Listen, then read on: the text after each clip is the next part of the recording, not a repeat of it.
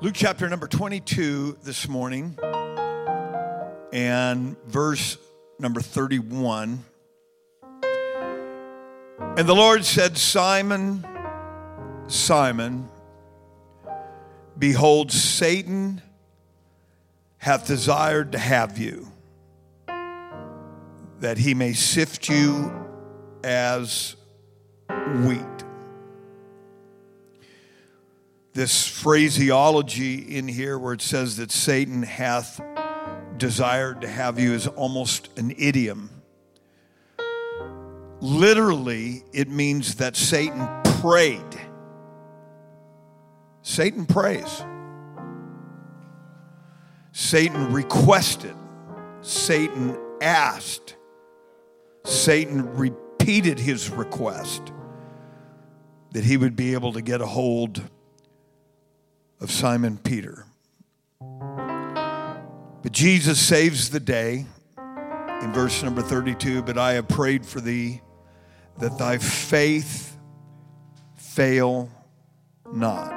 And when thou art converted, everybody said converted, strengthen thy brethren. And Peter said, And he said unto him, Lord, I am ready to go with thee both into prison and to death. And Jesus responded by saying, I tell thee, Peter, the cock shall not crow this day before that thou shalt thrice deny that thou knowest me. What a haunting reality Jesus predicted his failure. I want to talk to us for a few moments. I don't know how far we're going to get into this today, um, but I want to talk to us about the art of conversion. The art of conversion. Let's put our Bibles down and let's pray. Let's pray that God would minister to all of our lives. Let's lift our voice and pray together. Father, we love you. We praise you. We thank you for the privilege and the opportunity to be in your presence, to be amongst your people, worshiping God, exalting your name. We pray that the Word of God would be a blueprint, a mile marker, a direction giver, conviction, hope, strength, joy to every life We'll give you the praise and the glory and the honor in Jesus' name. And everybody said, Amen. God bless you. You may be seated. This, um, I'm going to try to do my best to tackle this this morning.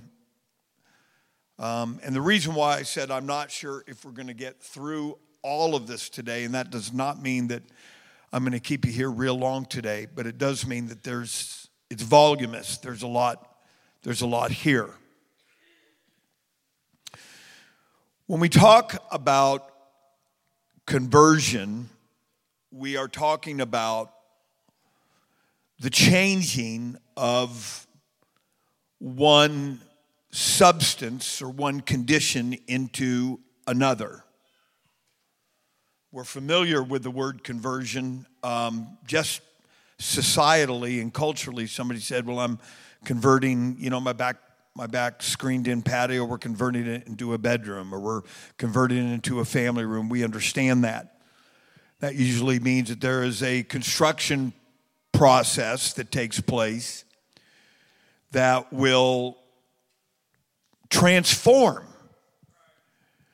one condition of one thing and transform it into something else. When we talk about the art of conversion, um, I really feel like God gave this to me. We are talking about how God articulates, and the word art is a short version, much like the word city is a short version of the word community. So the word art is a short, shortened version of the word articulate. How God articulates or expresses or manifests. It may even include absolutely God's creative prowess, how he is able to bring about the change, the transformation, the uh, metamorphosis, if you please, of a given situation or a human being's life. And so um, I read a book many, many years ago by a very well known apostolic author that talked about some of the different attributes of God. And he talked about the obvious attributes. Some of them are communicable, some of them are incommunicable, like his, his grace, his love, his mercy, his paternal attributes, so on and so forth. And then he began to talk about the fact that Jesus was a carpenter and how that Jesus, that was no mistake, that Jesus was the son of a carpenter and was introduced to being a carpenter and that they, he was able to take raw materials and produce and produce something, have a finished product. He also went in to describe how that God is an artist how that God is able to properly balance shape and form and color, which absolutely would make God an artist. And he said some other things that were very practical um, definitions of God and his ability to do things. When we look at the book of Genesis, chapters 1 and 2, you are seeing what is very familiar to us as the creation of the world. In the beginning, God created the heavens and the earth. And the first day, God separated light from dark. And then, when He separated light from dark, He began to separate uh, the physical. And then God, there was then there was grass, and there were lower life forms. And then ultimately, at the sixth day of creation, He uh, created. Uh, mankind. And on the seventh day, it said that God rested. It's in your Bibles.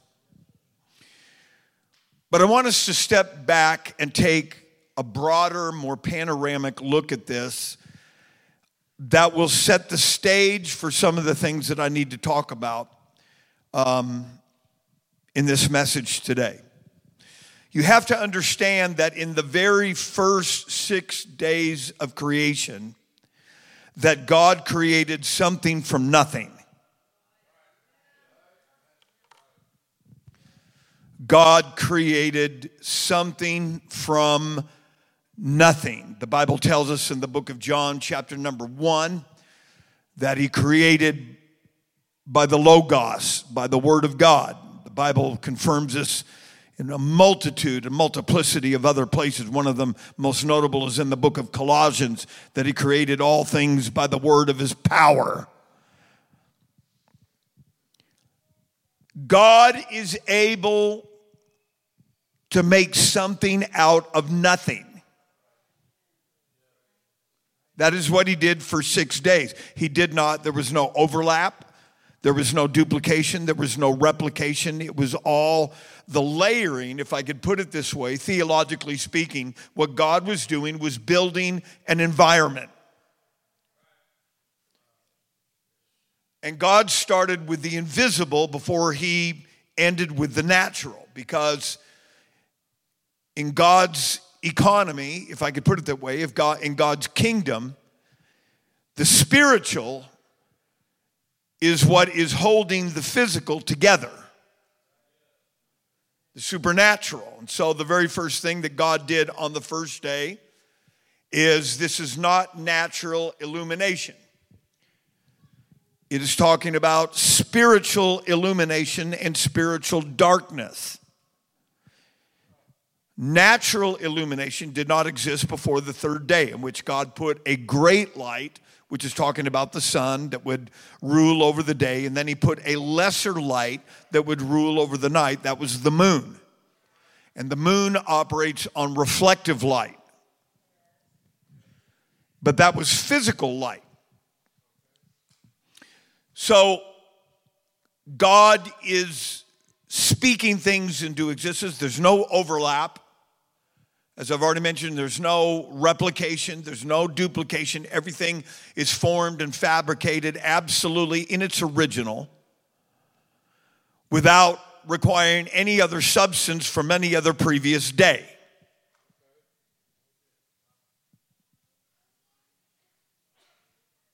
And God is building a living, breathing environment which is one of the reasons why uh, people that are angelologists and demonologists they they look at this stuff. They they study this stuff out theologically. They incorporate word studies to it and original languages and they try to they try to ascertain they try to connect dots to get a more complete picture of what what the invisible world is actually like. But there are many angelologists that believe that when the, when the angels saw God build the earth, that it was a living, breathing planet, that this is where Lucifer revolted.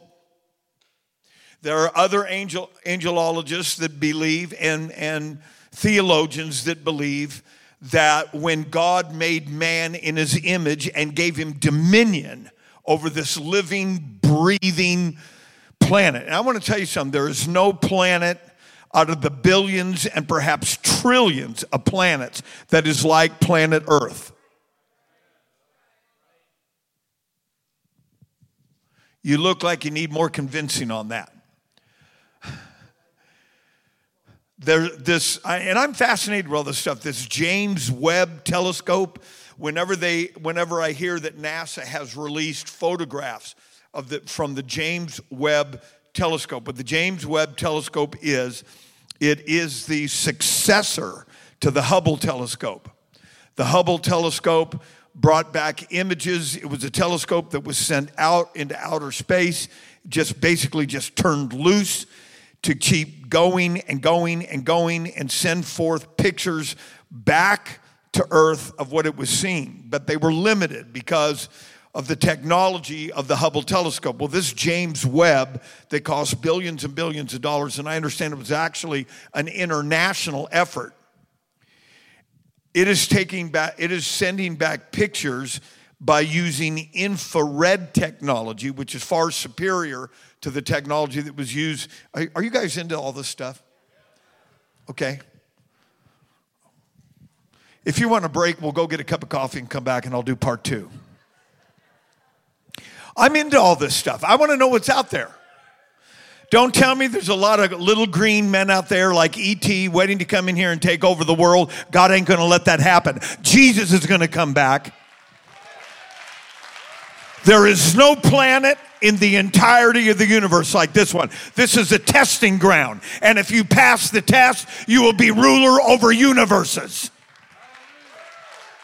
You've been faithful in a few things here. I'm going to have you be faithful over a few planets. If you've been greatly faithful, you're going to be faithful over a lot. And we are going to rule and reign the new universe with the new Jerusalem that's going to be the capital of the universe forever and ever and ever. Clap your hands and give God the praise. Who wouldn't want to be a part of that? Who wouldn't want to be a part of that in their right mind? There's no tears, there's no sorrow, there's no pain, there's no IRS, there's no White House, there's no cell phones, there's no pornography, there's no devil, there's no heartbreak. Somebody shout and give God the praise. Just on the merits of that alone, you ought to want to go to heaven.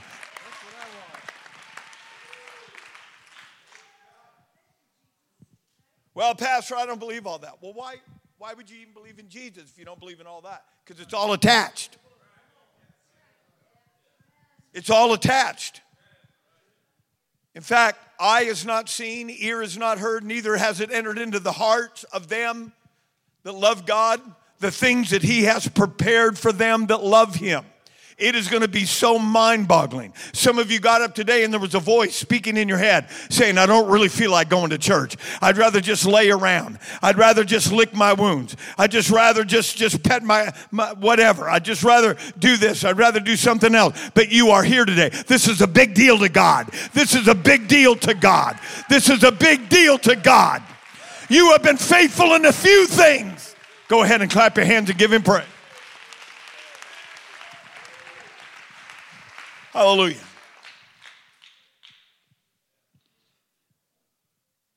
And so there are some theologians that believe that when Lucifer saw a living, breathing ecosystem called Earth, that he said, I'm not going to let some created form have that. I want that.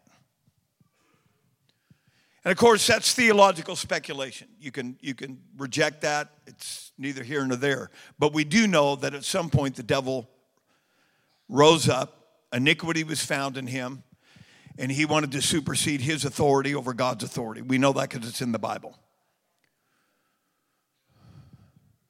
But the very first six days, God created something from nothing. And the Bible says several times in that transition from the sixth day to the seventh day that God rested from all his work. God was not exhausted. God had not even physically broke a sweat. God has no God doesn't have any less power after the creation of the world than he did before. There is no there is no way to tax his power.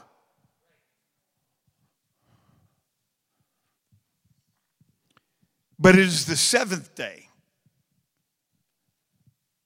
That is what is amazing. I want you to stay tuned because this is basically part of the premise of where we're going. This is a big deal.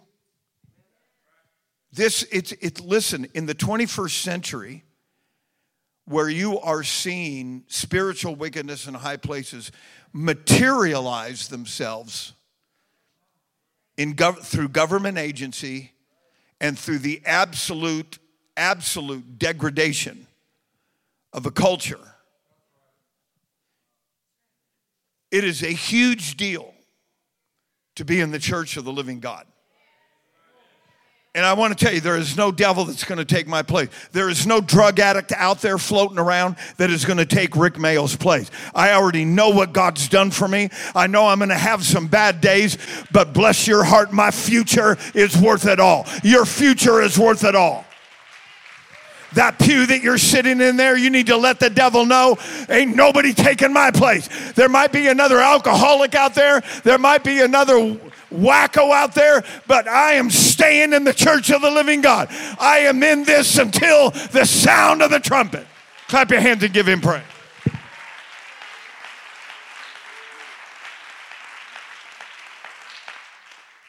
I'm wearing a new suit today. Uh, it was given to me. And I'm starting to understand why it doesn't fit. And I have to stop every once in a while. If you see me do this, just pardon me, because if I don't, I'm afraid we're going to have an accident up here. And that will end this church service. And I don't want that to happen.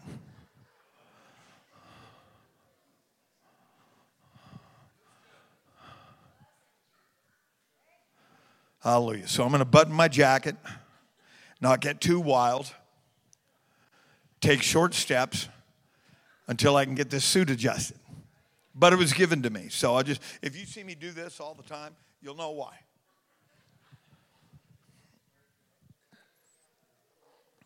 The seventh day is critical. Somebody said, well, okay, we're done. No. No. The six days was something from nothing.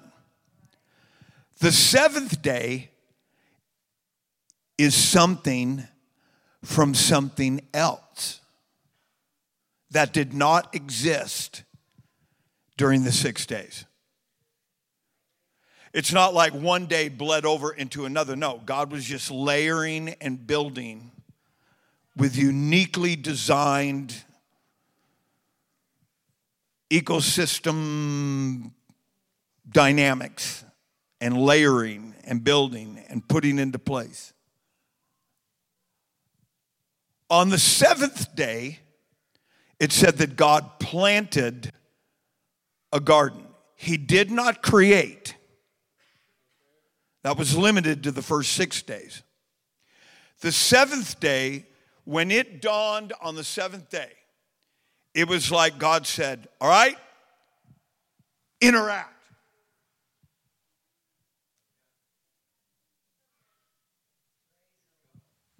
It was like on the seventh day, God said, Bees make honey. It was like on the seventh day, God said, Cows produce milk. Now, God had already designed creation so that something could come from something, but it was limited to the seventh day. It did not happen before that.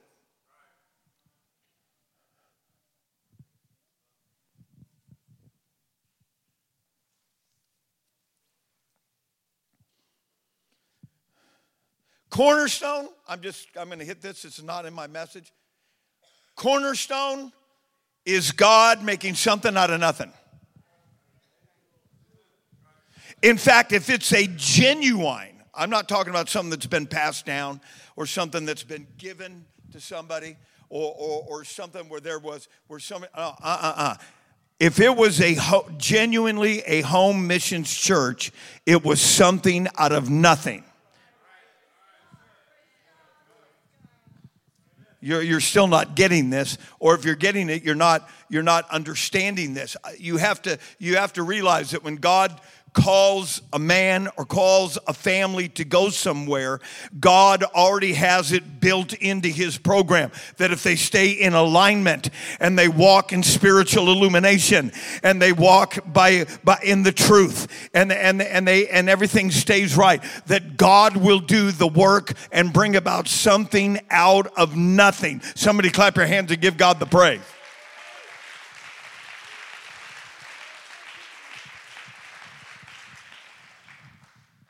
Big deal.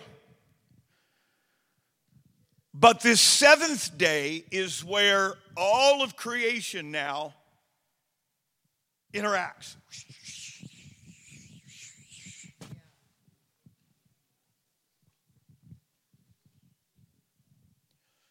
If you watch the devotional that I did yesterday about maintaining the right balance, you will understand that it is impossible for you to spiritually mature and get beyond the plateau that you're on right now. There are people that live for years on a plateau and they think this is this is where God wants me. That, that is not true. God sees you to go from faith or from where you are to a higher plateau. From the victory you just came through to another victory. And what happens in Western thinking, we're, we're so analytical and, and we're so sophisticated in our, in our in our diagnosis and our ability to try to figure things out where we think we're so sophisticated. You can't figure God out. What you just have to say is, God, whatever, whatever door you open, I'm going to walk through. Whatever you want me to do, that's what I want you to do. I'm preaching to somebody here right now. If you'll start interacting with other people, you say, Well, I don't want to do that because then I have to forgive and then I have to work through myself. But that's where the growth is, and that's where the gifts is, and that's where the power is, and that's where the anointing is. Clap your hands and give God the praise. It's the seventh day. And so there are laws and principles of conversion that we want to talk about. For example, in the Bible, I don't have the scripture right off the top of my brain, but hopefully you'll be familiar with this. Jesus went out into a desert place to feed 5,000. It's in a desert place. The Bible says that. It's in a desert place. And then Jesus said, Make everybody sit down on the green grass. It's in your Bible. It's in my Bible. The Holy Ghost is giving me this right now. That's why I'm bringing it up, but I, it should have been in my notes so that you could see it. It's in your Bible. When you get home, get your concordance out and look up the word grass, and you will see that. Jesus made them sit down on the grass. I have never seen grass in the desert. But when Jesus is there and Jesus is getting ready to feed people and Jesus is getting ready to minister to people, he can convert sand into something that's comfortable. Oh, come on, somebody, help me out. See, here's the deal. A lot of people say, you know what, Pastor? I'm not sure if I want to do that because I don't understand everything God wants me to do. We in America today are, are, are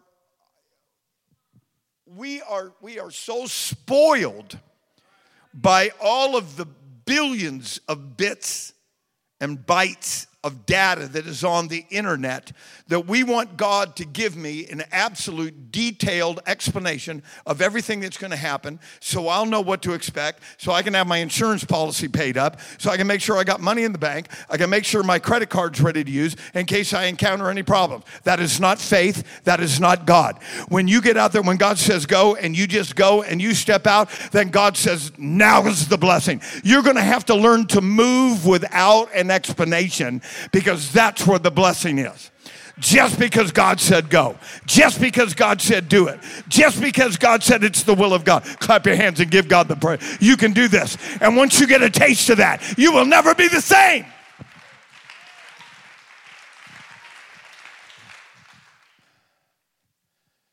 So, the very first six days, God converted nothing into something. And the seventh day, he was done working, but he already built in to every single layer of this incredible living ecosystem the ability to interact with both higher forms and lower forms to produce other things. The very first conversion that I want to describe is the conversion known as the new birth. John chapter 3, verse number 3. Jesus answering to Nicodemus, saying, Truly, truly, I say unto thee, except a man be born again, he cannot see the kingdom of God. There are people that think they know that do not know. I am not trying to be mean, I'm not trying to be ugly, but in this day, in this hour, we, we have to make some distinctions for people so they will they'll know the right way to go. They'll know that god has more information for them. Just because you've gone to church or been in another denominational church for years and years and years and years does not mean that you have seen the kingdom. If you've not been born again then you've not been converted. And the new creation already has their eyes open and already has their spirit attuned. And uh, come on somebody help me out right now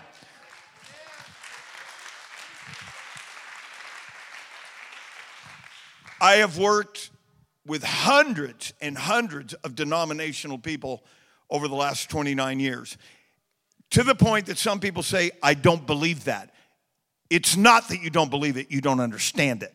Because anybody that would understand this would say, Yep, I understand. I was just there myself. But now my eyes are opened, and now I've received the Holy Ghost, and now I've spoken tongues, and now I see the Bible differently, and now I see myself differently, and now I see God differently, and now I see my world differently, and now I understand there's a devil, and now I understand the devil's up in my vineyard, and the devil's at my back door. But guess what? Greater is he that's in me than he that's in the world, and you're not taking me out of this. My soul is too precious, my future is too precious. And so the devil has created thousands of denominations to keep people in a little box. The very first conversion is the conversion to be born again. You know, somebody said this is Pride Month. What you also proud about? I mean, I'm not against anybody. Hello? The gays are saying I'm born this way. The transgenders are saying I was born wrong. Come to this church, we're going to tell you you got to be born again. And when you get born again, you're going to be what God created you to be. You may not be what your mom and dad said. You may not be what the teacher says. You may not be what the White House says. You're going to be what eternity says. That's the greatest conversion of all. Clap your hands, lift your voice, give God the praise. Somebody ought to shout right now. Somebody give God the praise right now. We're not, somebody said, I don't know, I don't know about that church. You're against everybody. We're not, you, you don't understand how it works. You, when you have truth, you have a responsibility to draw some lines. Not so that you can have some aggression or some, some uh, bitterness or some anger expressed. No, no, no, no. A thousand times no. People are not going to know the difference between right and wrong unless somebody draws a line. This is why the Bible says in the book of Deuteronomy that a woman is not to wear a garment that, that, that is supposed to be worn by a man because God already understood. If we're going to have the kingdom of God on earth, and if this is going to become the kingdom of heaven, we've got to have some gender distinction. I'm not leaving that up to Hollywood. I'm not leaving that up to some professor. I'm not leaving. It's the ways of God. It's not being harsh. It's not being ugly. It's not being bitter. It's not hating people. It's saying, these are God's laws. These are God's ways. If we walk in them, we will all be blessed. Clap your hands and give God the praise. Somebody give him praise. That you understand, your eyes are open to this. It's a huge deal.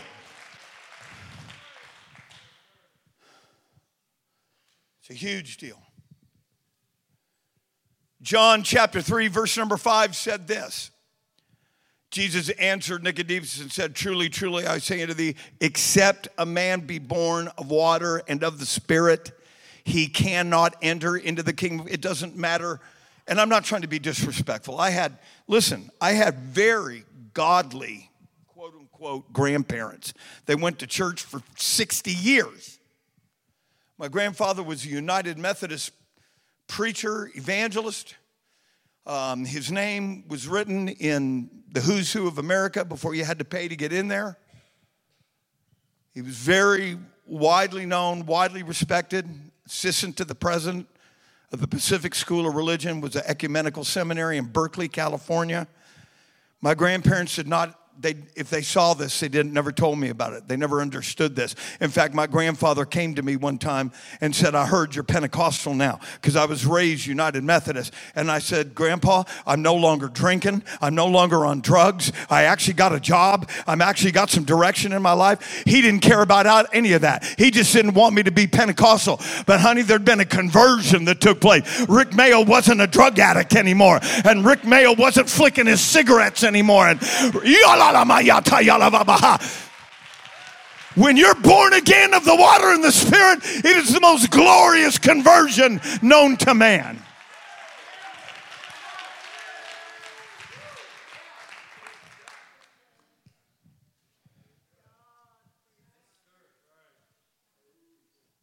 To go from the old man to the new man to go from the law into the, into great you don't you can't even understand that theologically because there's some things that are designed to be understood experientially not theologically we want things theologically so we can always analyze them with our brain but there's some things that are far beyond the brain it has to be experienced spirit to spirit. God is a spirit. And when somebody receives the baptism of the Holy Ghost, they have allowed the Spirit of God to enter into their life and to overflow in their life. Don't try to tell me that speaking tongues, if not of God, it was given up, it was just for the apostles on the day of Pentecost. They were speaking in tongues 22 years after the day of Pentecost in, in Acts chapter number 19. I saw people speaking in tongues around here last week. Don't tell me it's not real. That is a lie of the devil. You shall not surely die, Eve. You shall not surely die, Adam. You are are a liar, Satan, and the father of it. I've received the Holy Ghost and I'm glad I've got it. It's for every man, it's for every woman, it's for every child.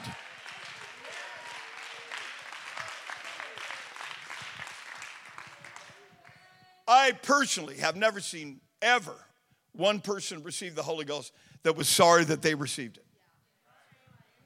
They may go back they may go back to a group that theologically doesn't understand that, and then they start working on that person. Man, the first job I had, God literally spoke to me and said, Get a job.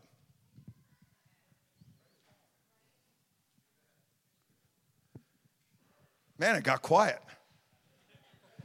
It got so quiet right now, I could hear a mouse walk over a cotton ball.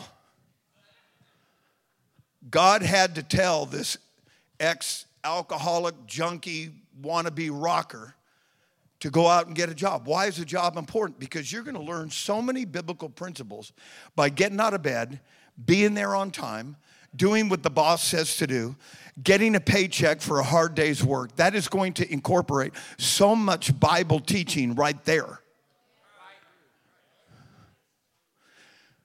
But I had to ride to the job with a guy that was a missionary Baptist pastor.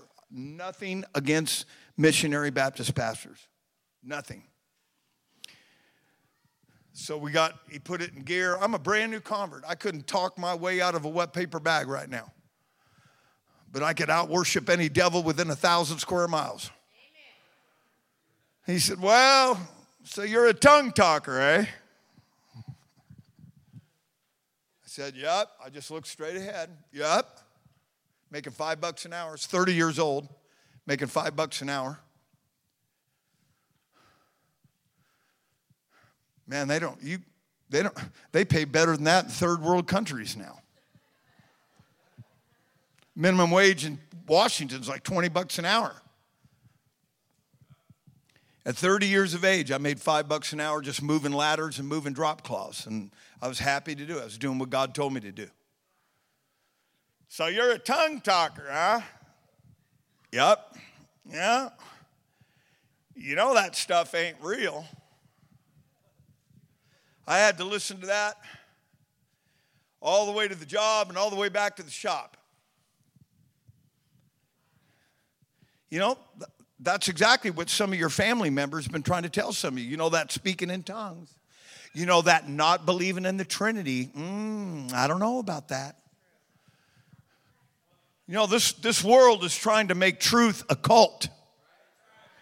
Honey, you can call it any way you want. I've never been more happy. I've never been, I could pass a drug test. I can pass an alcohol test. I can, I'm in my right mind. I've got a beautiful wife. I've got a family. I'm doing the will of God. You couldn't get me to go back for a billion dollars. Somebody clap your hands and lift your voice. If you have not been baptized in Jesus' name, you are missing out on the greatest conversion ever known by a human being. Come on, let's praise Him.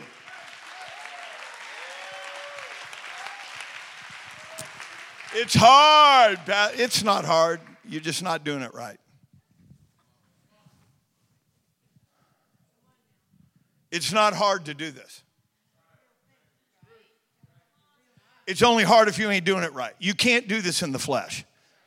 That's exactly what the Apostle Paul was describing in Romans chapter 7. When I do good, evil is with me. Oh, wretched man that I am. The things that I don't want to do, the things I do. The things that I should do, the things I don't do. That sound like some of you?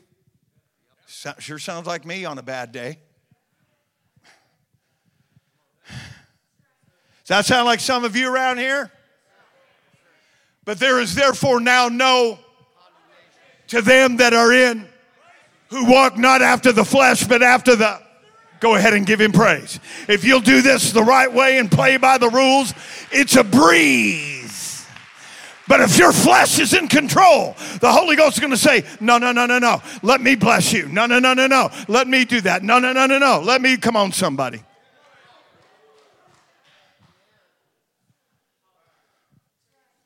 The greatest conversion is when God makes something out of nothing. Here I am. There you are. The problem is we think we're something and God can't do nothing.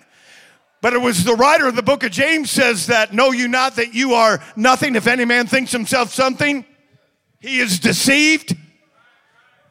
It's better off just to say, God, I'm nothing, and you're the one that's in control, and you're the one that heals, and you're the one that blesses, and you got the answer to this, and you got the devil on a leash, and you understood this from the beginning, and I'm just walking my journey. Not only did God make something out of nothing, but now God's going to make something out of something. Clap your hands and give God the praise.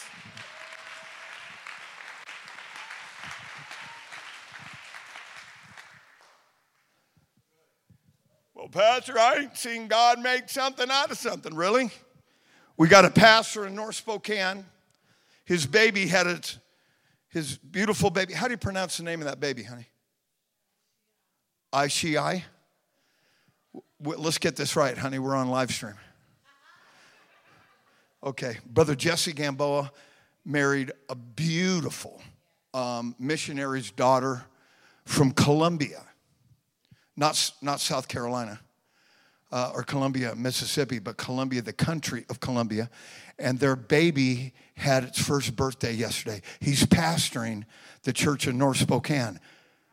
God first made something out of nothing now God is taking people that are working and flowing with God, now making something into something else. Come on, somebody, help me out. You got to understand you're part of something that was from the foundations of the world. And God's doing it right in the face of the devil. God's doing it right under the lies of the devil. God's doing it right under the doctor report of the devil. God's doing it right in the face of every lying spirit that says you'll never do anything.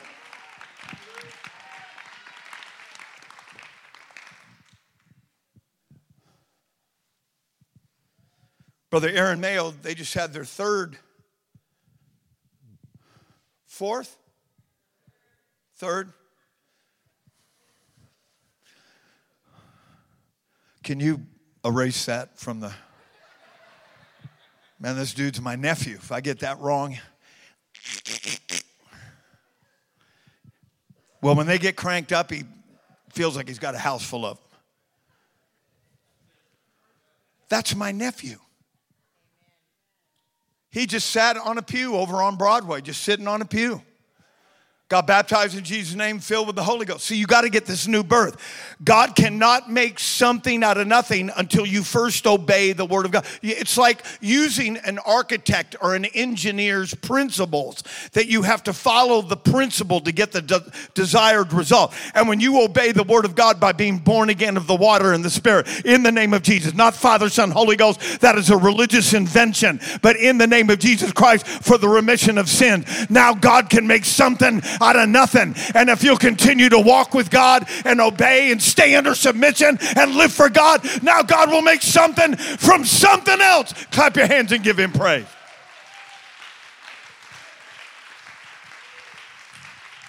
Well, Pastor, you know, I've already got money and I've got this and I've got a job and I don't, I don't know if I need to do all that. See, that's the problem with Western thinking. We want to use God as a fire escape instead of the fact that it's truth. People in Western culture are not like people coming to God in third world nations in the southern hemisphere. Apostolic Pentecostalism is the fastest growing movement in the entire world because it's experiential. Let's lift our hands and just thank God. You're a part of this. I'm a part of this. We're all a part of this. And God wants to make something from something else.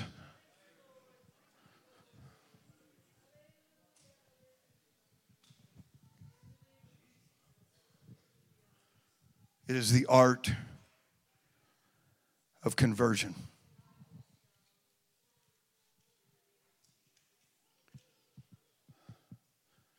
And of course, Peter, who we're going to talk about some more because of our text in Luke chapter number 22. Look at Acts chapter 2.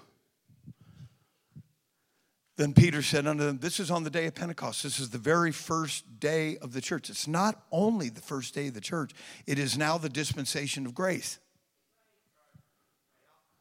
John MacArthur, a very well known and established denominational teacher and preacher, keeps talking about the thief on the cross. Okay, well, what about the thief on the cross?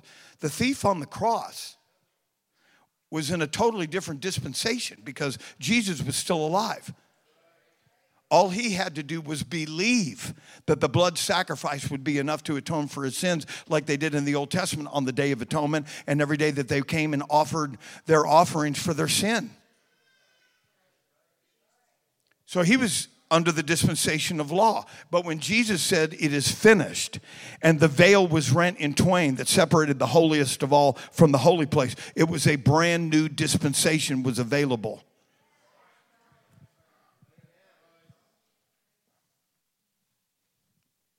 Look at Acts chapter 2, verse number 38. Peter said unto them, Repent and be baptized, every one of you, in the name of Jesus Christ for the remission of sins. If you have not been baptized in Jesus' name, it is not some little emblematic denominational deal. It is the verity and truth and foundation of the Word of God. Colossians 3:17 said, Whatsoever you do in word or deed, do all in the name of the Lord Jesus. Acts chapter 4, verse number 12 says, Neither is there salvation in any other, for there's none other name under heaven given among men whereby we must be saved. Acts 3:16 said, His name, through faith in his name. You have to be baptized in Jesus' name and filled with the Holy Ghost. And then the first dimension of conversion, where God changes nothing into something.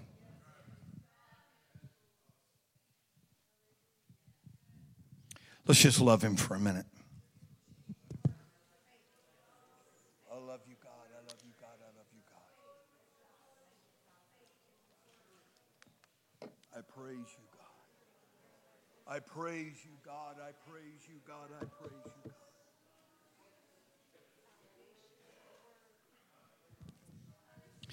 God. I praise you, Father. I love you, Jesus.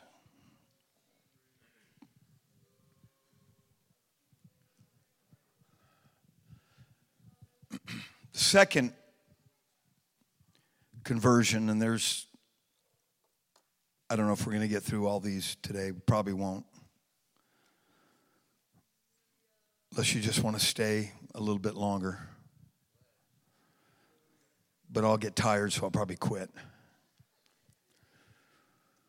I have a wedding to perform at 5 o'clock this afternoon, way up in the boonies, way up in the woods. Brother Tristan and Sister Kylie Knudsen are going to get married today. Isn't that awesome?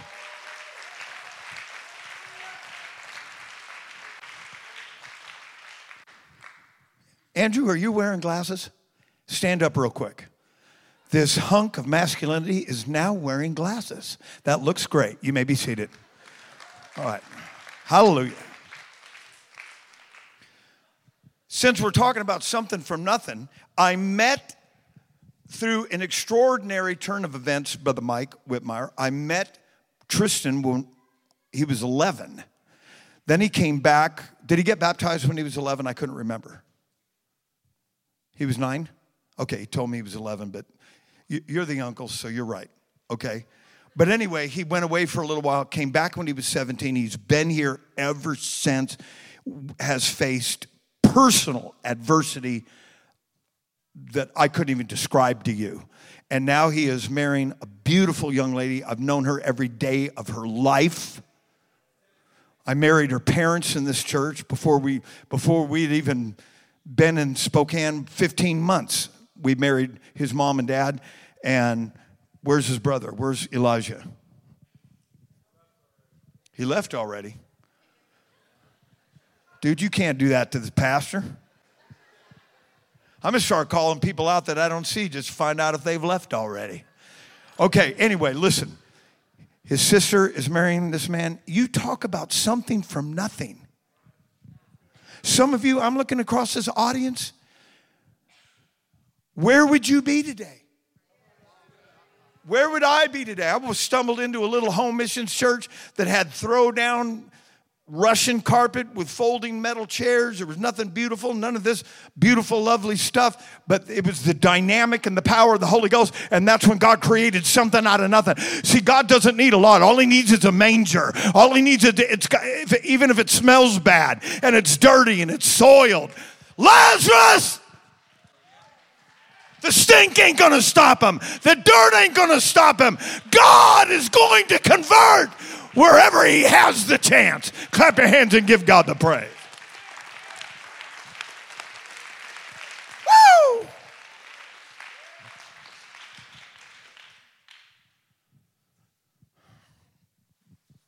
Second dimension of conversion is converting prophecy into testimony.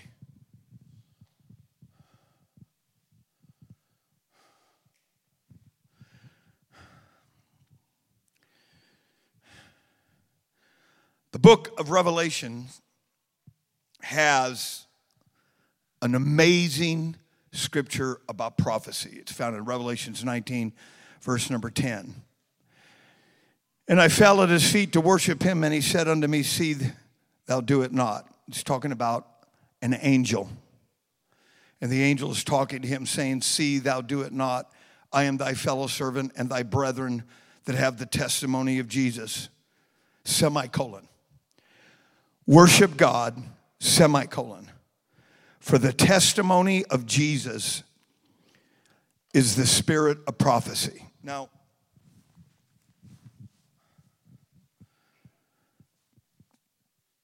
the spirit of prophecy, this word prophecy means a supernatural utterance.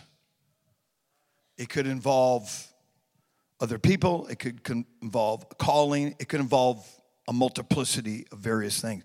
It is a supernatural word given to a person regarding the future.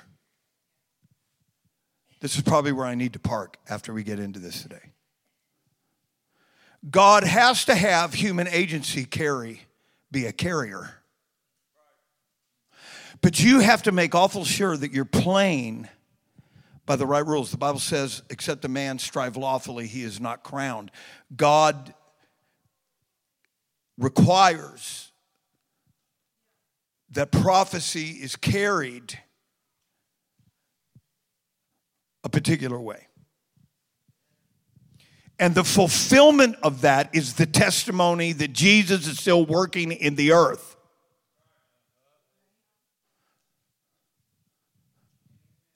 When God gives an individual a word, it orders your steps. It, it modifies your behavior and your deportment and your demeanor. You don't just treat people any way you want to because you understand. You're facilitating a prophecy. And in order for that prophecy to come to pass, you have to do three things. You have to protect that, which means it modifies your behavior. Where you become saying, don't share that with people that don't love you. Hey, guess what God showed me? What? God ain't gonna show you nothing. You're a ding dong. What am I talking to you for? You don't believe in me. You don't love me. You don't even love the things of God. I'll go talk to the pastor. Okay, I'm just making light of that, but you understand? Why would you share a promise that God gave to you with somebody that's going to take it and rip it up in little shreds and say, I don't care one thing about what, you, what God's going to do with you? You find somebody else that's got a promise, and they'll say, I understand the value of that. You keep praying. You stay sweet. You keep living for God. And you watch your children come back. You watch, you got my man, I feel it in the Holy Ghost right now. You watch that, you watch your husband walk in. You watch your, your wife walk in. You watch your backslidden children come in. You watch God turn this thing around because He brings something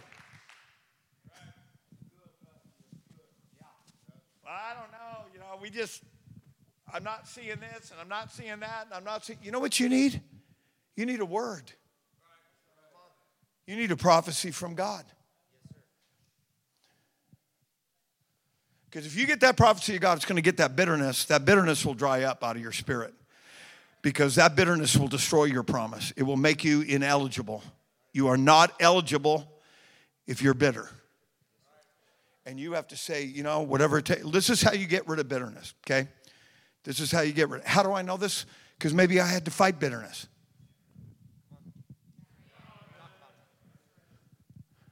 You want a mail order pastor that's never got his shiny shoes muddy? I ain't the guy. In our second, our second building, something happened, and I, I fought, I fought bitterness. I'm gonna tell you how I got it out. And you can tell you're fighting bitterness because you never experience joy. Joy is the opposite of bitterness. I'm talking about joy where you smile, where you rejoice over somebody else's achievements, somebody else. You know, there's some people that they're looking at an accomplishment and they just cannot, they just cannot honor just the fact that that's honorable. Because that, that spirit of bitterness all the fruit that they did have is now gnarly and knobby, and it's not voluptuous, full, and ready to be partaken by the body or lost in a dying world. Here's how you get rid of bitterness. And I know this because I fought this. You find a place to pray every single day of your life, and you do not stop until you've broke through into the joy of the Lord. God will help you get it out. You'll, you'll pull it out from the inside out. You'll begin to wash it out with tears. You'll begin to, God will pull that out from the depths of your heart to where you can smile again. You can dance again. You can run again. You can shout again. You can rejoice with them that rejoice and weep with them that weep. Instead of a hard, crusty, inflexible, unmalleable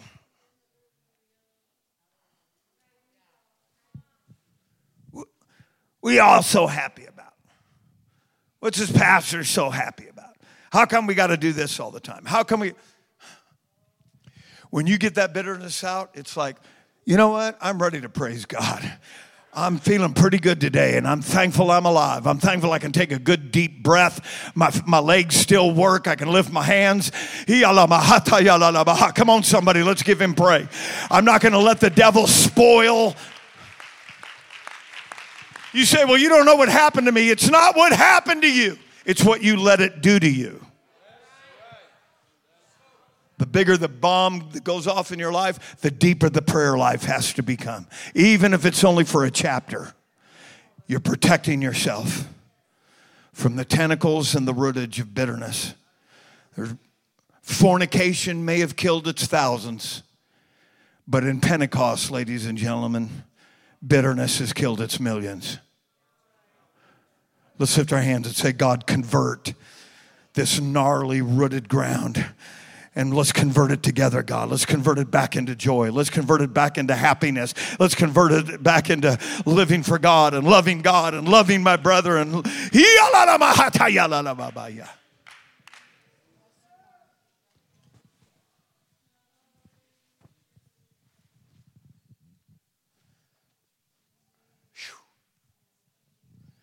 Let's praise Him. Man, I feel like the Holy Ghost is helping somebody right now. In fact, we're not going to go any further right now because I feel like the Spirit of God is moving right now. God, by the authority of the name of Jesus, I pray that you'll take that fallow ground, that ground that hasn't had a plow in a long time, that it has the seed of a prophecy, but it's not germinated because the ground needs to be broken up. It has the seed of a promise, but it needs fertility, it needs photosynthesis, it needs the moisture. Let's stand to our feet and let's lift our hands and give Him praise.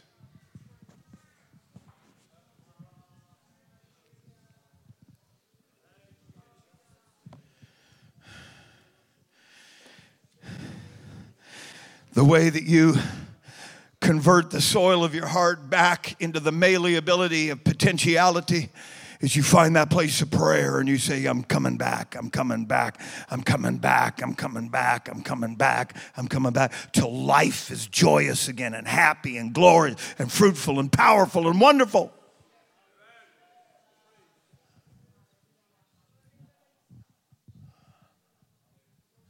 Let's lift our hands and talk to Jesus right now. The Holy Ghost has bidden me to stop. Let's pray.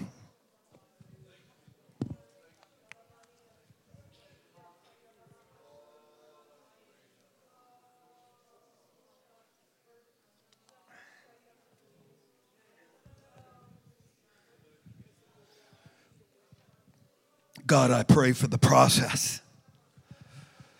Take me back, Jesus, to the place where I first found you. Take me back to that place of fertility and innocence. Believe in everything that was preached and believe in everything in the Bible.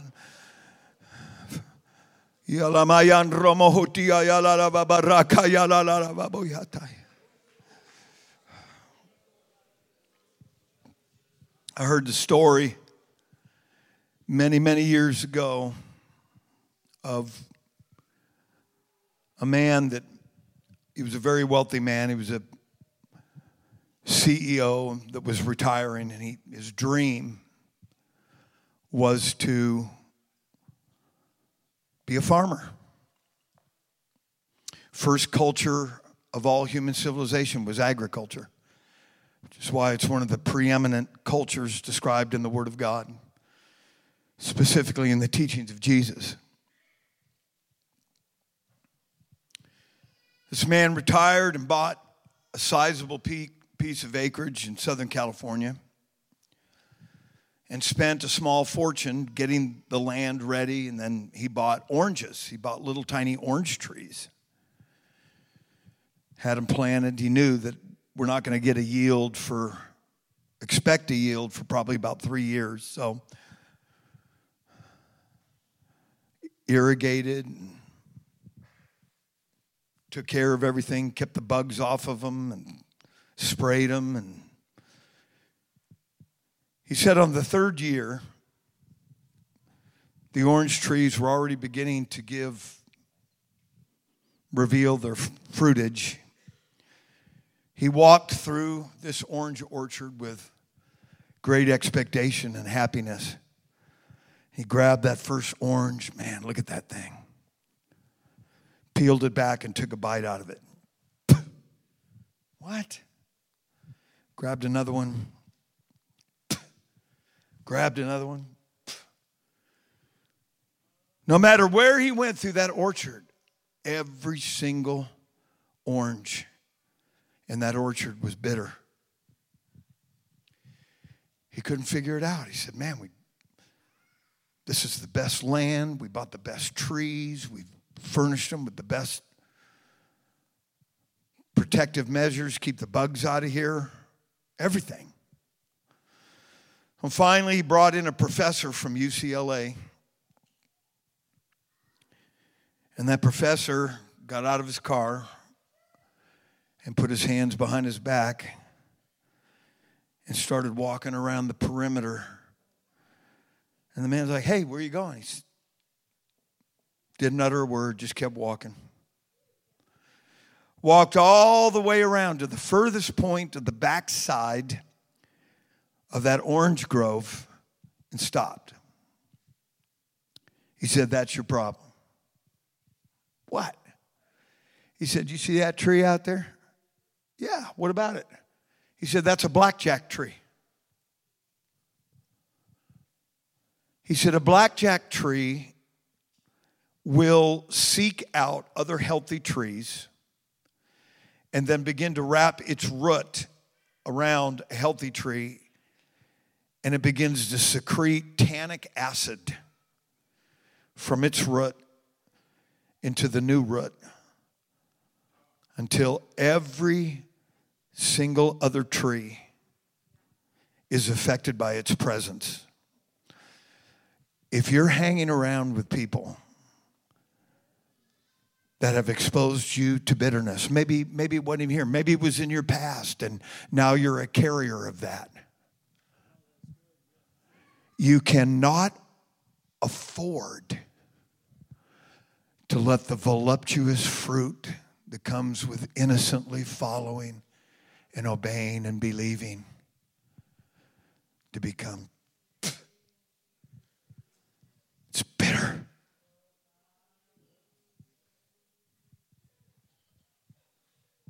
Let's lift our hands. I think the Holy Ghost is talking to some folks here today, and God's going to help you convert your soil back to the original because He planted you, He plants everybody in a vineyard for the potentiality of every life. And when you begin to bear a little bit of fruit, He purges it that you bear even more fruit. You know what? This altar's open.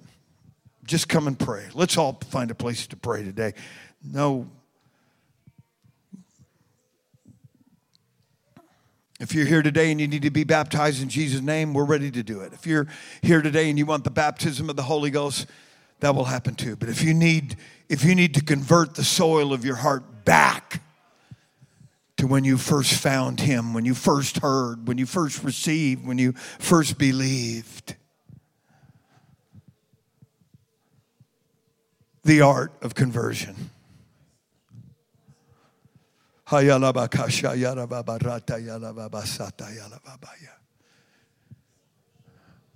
Pastor, every day's horrible and ugly and dark. No, it's not. That's your interpretation of it. There's still a God behind those clouds. There's still a promise behind that. There's still a future that's glorious and wonderful. Come on, somebody, let's pray.